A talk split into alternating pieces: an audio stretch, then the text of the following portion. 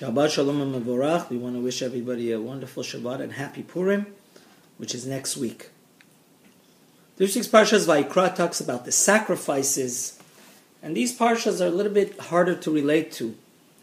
What practically does it make a difference of these sacrifices in my life? We don't have the temple anymore, unfortunately. Kohanim don't bring these sacrifices. So there's a um, really awesome Gemara in Sotah which says the greatness of humility. Rabbi Shua ben Levi says, Come see how great humble people are in front of God.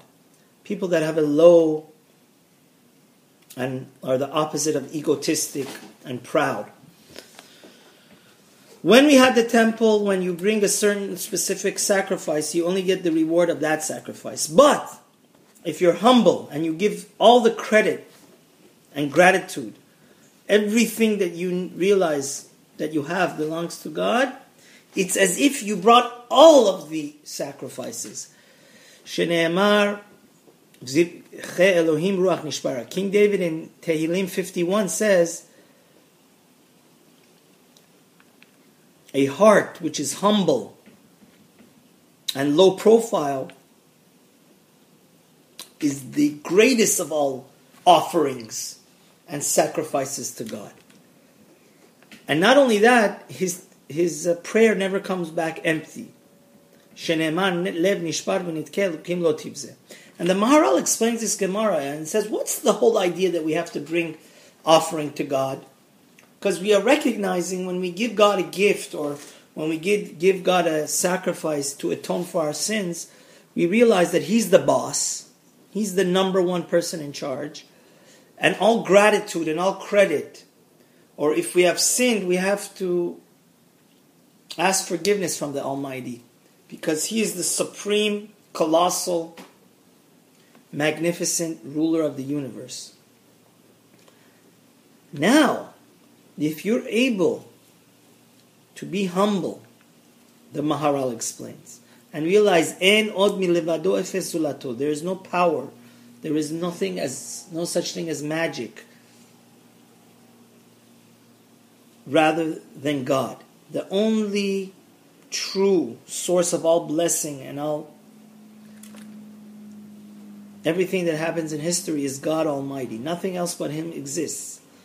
So you have reached the, the goal of the korbanot, of the offerings. Because the offerings want to acknowledge that everything belongs to God, and when you're humble, you internally recognize that. That's why God rewards you, and it's in God's eyes, it's as if you have brought all the um, offerings and sacrifices, korbanot, to God. Now, this is the Parsha Zachor. This is really the battle between lightness and darkness, between Amalek, which is Haman, and the Jews. Haman wants everybody to bow to him because he believes it's because he's so powerful and so wise and so cunning that everybody has to recognize his greatness. And if one person like Mordechai doesn't, he wants to destroy Mordechai and everything he has. The Jews are the opposite of that. Esther fasted for three days because she realized the reason that God had brought this Gezerah, this decree of Haman, which was a ancient Hitler, was because the Jews had bowed to Haman and not had the courage to realize that the only person we Jews bow down to and respect is God. And this is the war. Moses, Vayikra, has a small aleph because Vayikra means my dear. God calls Moses in this week's parsha Moses, out of his humility, he doesn't want to be a show off. He doesn't want to be the center of attention. He doesn't want to be take credit. He writes a small aleph vayikar. It means God, by accident, met up with me, because that's the ultimate fight between darkness and light. What is the central purpose of life? What is the central thing that gives us all our ethics and morality and fulfillment? God or ourselves? God or self worship or Worshipping God, which God commands, the greatest commandment is to be kind and giving to all. So,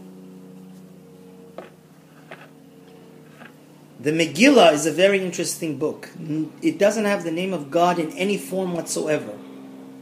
But let's realize the whole goal of all the offerings we're going to read in this third book of the Torah, Leviticus, Vayikra, is that we're realizing everything we have, we have to acknowledge that it's God's. When you bring an offering to God, you're saying, God, if I have health, wealth, being, we're gracious to you. We're going to give it back to you. We're going to offer it to you. And that's really what humility is that anything we have in life, wisdom, prestige, honor, health, wealth, well being, it all comes from God.